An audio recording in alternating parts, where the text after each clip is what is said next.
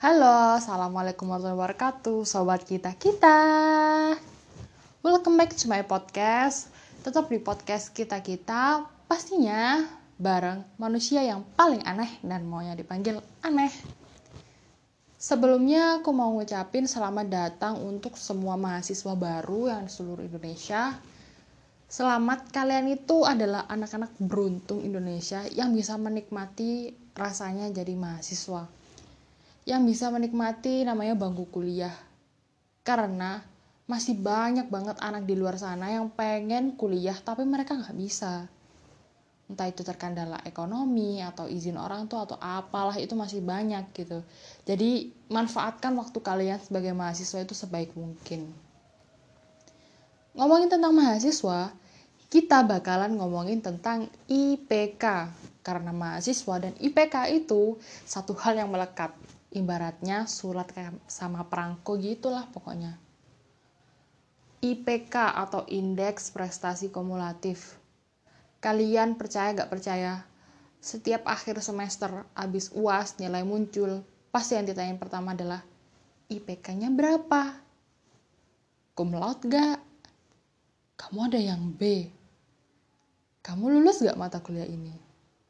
Itu pasti ditanyain apalagi yang namanya IPK hampir semua orang yang uh, tahu apalagi kayak orang yang pernah kuliah gitu ya alumni alumni kampus-kampus lain atau alumni kampus kita gitu pasti nanya IP kamu berapa?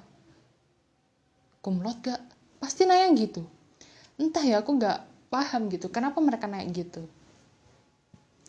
Padahal basically orang tua aku itu biasa aja. Nggak pernah nanya yang kayak IP kamu berapa gimana kuliah apa IP kamu berapa pokoknya gitu nggak pernah guys. Paling naik kayak apa ya naiknya paling gimana kuliahnya? Susah nggak? Kurang berapa semester lagi nih gitu. Oh skripsi ya? Gitu. Udah gitu-gitu aja gitu. Pokoknya mereka percaya aja sama kita. Tapi ya sadar diri gitu aku. Sadar diri karena aku dikuliahin sama mereka pakai uang dari mereka dibayarnya sama mereka cari uangnya orang tuaku juga susah gitu kan. Jadi ya kasih hadiah mereka lah. Yang namanya IPK paling enggak di atas 3,50 udah itu aja aku. Dan nggak pernah turun. Meskipun naikku cuma 0,2 0,1 0,3 yang penting menurutku naik. Udah itu aja Oke okay guys, tapi kita nggak bakalan bahas yang namanya IPK dan pertanyaan-pertanyaan orang. Tapi kita hari ini bakalan bahas yang namanya IPK dan skill. Aku punya satu statement bahwa IPK itu tidak sepenting yang namanya skill. Atau dengan kata lain, skill lebih penting dari IPK. Kenapa aku bisa punya statement kayak gitu?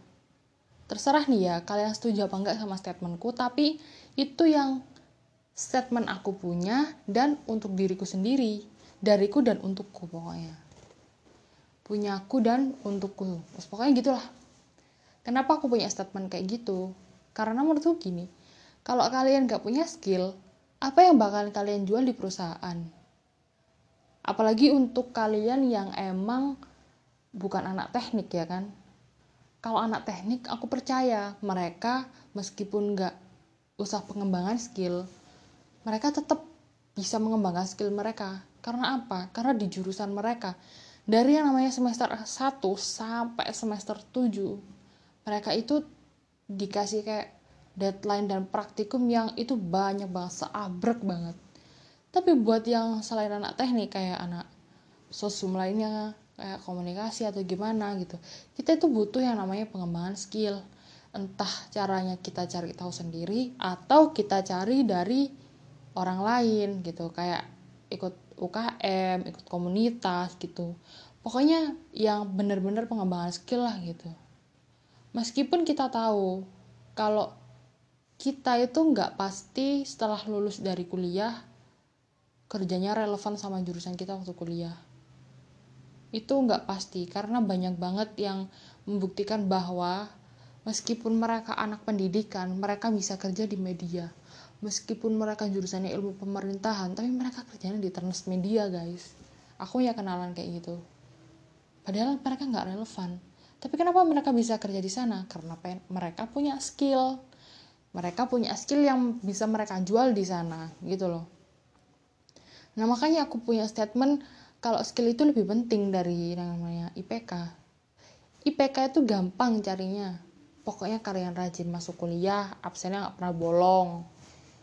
Terus habis gitu ngerjain tugasnya tepat waktu presentasinya matang.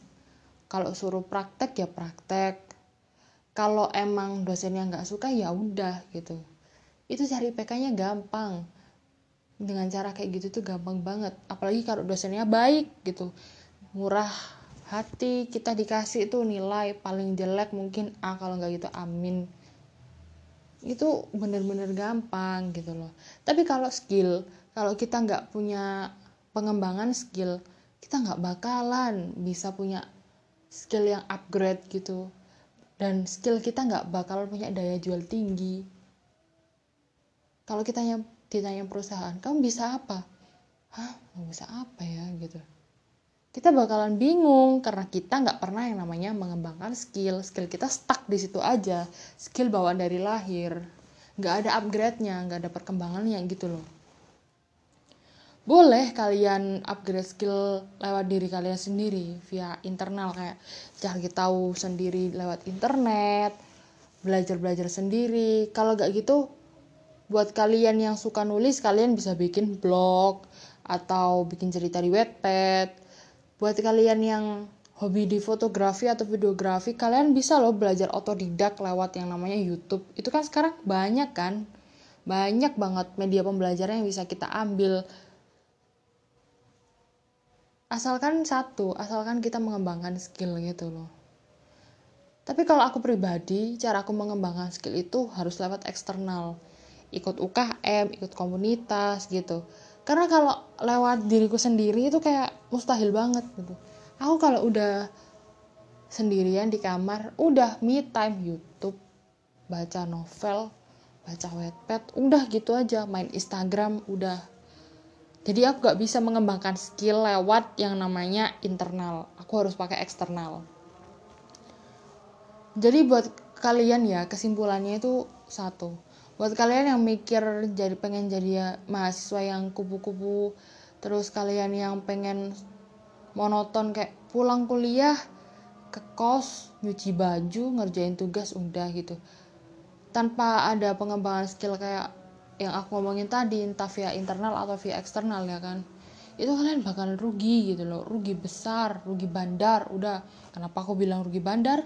Karena kuliah itu mahal kuliah itu mahal dan kalau kita tidak bisa memanfaatkan waktu kita dengan baik kita nggak bakalan dapat feedback yang baik dan pastinya kalau kita melakukan hal baik feedbacknya pasti menguntungkan banget buat kita itu yang paling penting jadi sekian ya uh, ngobrolin tentang IPK-nya hari ini.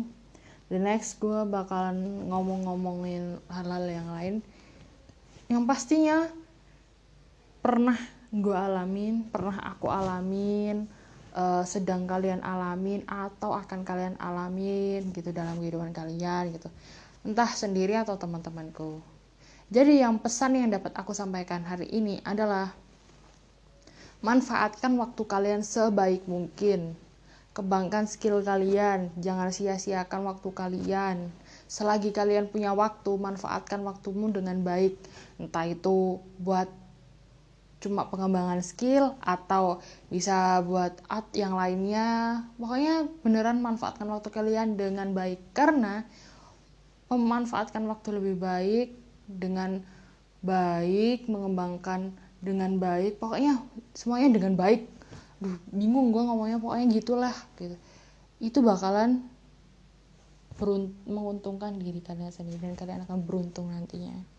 Terima kasih maaf kalau ngomongnya masih belibet ngomongnya masih kayak apa ya ruwet gitu. Ya namanya orang masih belajar tolong maklum lah ya. Ini bener-bener kayak apa ya uji nyaliku banget gitu. Bisa show up ngomong di podcast gitu. Karena basically aku nggak pernah punya basic di public speaking. Apalagi buat ngomong di podcast itu nggak punya gitu. Basicku udah di belakang layar aja semuanya gitu jadi terima kasih untuk yang mendengarkan. Semoga hari kalian menyenangkan diberi kesehatan. Wassalamualaikum warahmatullahi wabarakatuh. Bye bye sobat kita kita